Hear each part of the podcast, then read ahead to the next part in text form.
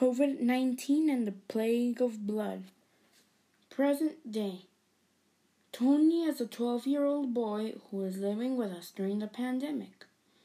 Ever since March of 2020, he has been stuck in his house. He is in his house right now, sitting down on his desk finishing his homework.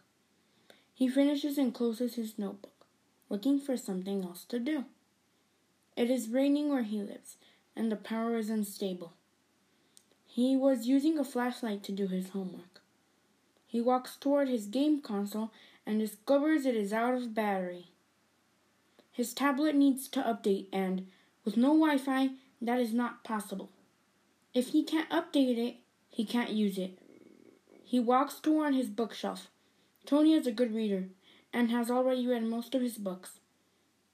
He looks up to the highest part of his shelf and discovers a book with an interesting title. The Plague of Blood is the book's name. He grabs the book and pulls it down.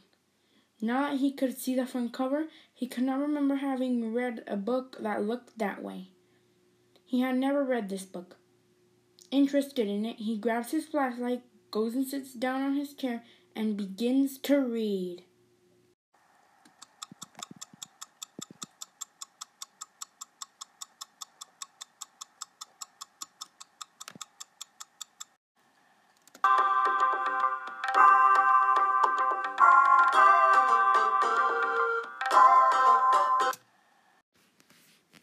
Ancient Egypt, around 1446 BC. So now we are in Egypt. The year is somewhere near 1446 BC. Things are very different here, since modern times and this time are more than 3,000 years away from each other. Ramses II was a pharaoh. In the outskirts of Thebes, the Egyptian capital of 1446 BC, a small house made of mud bricks stood. In this house lived a family of four. The oldest, at about 35, was a man named Amon, who was father of two kids, a farmer and a gardener.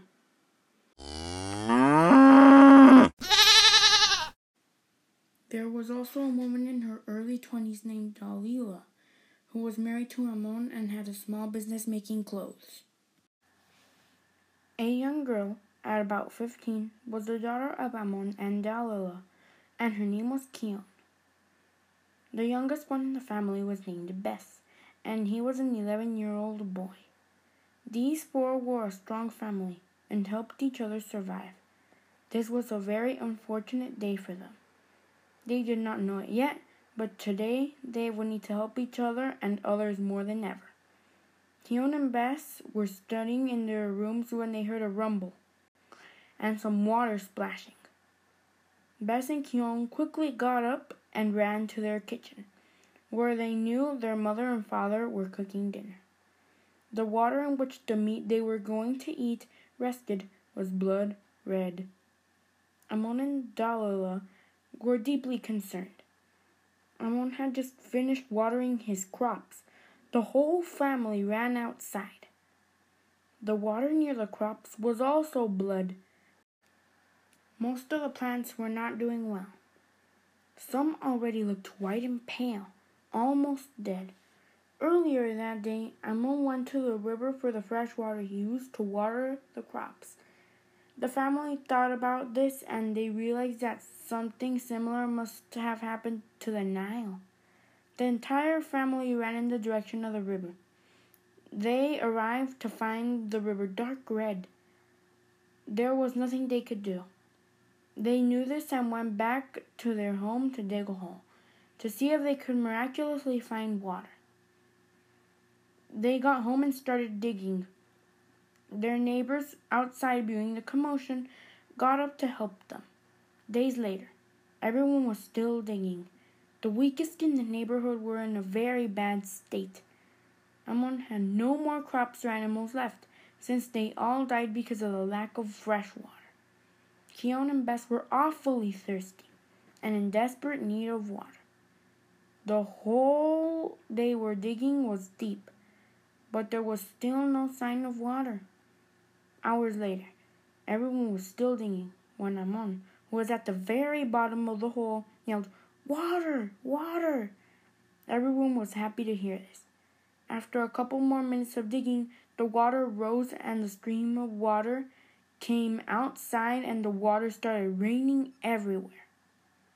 Everybody ran to their houses to get whichever object they could find that could hold water and then went back outside to get their share.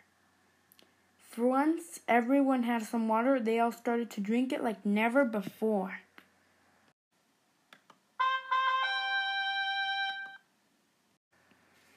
Although both of these situations happen at different times, both are very similar.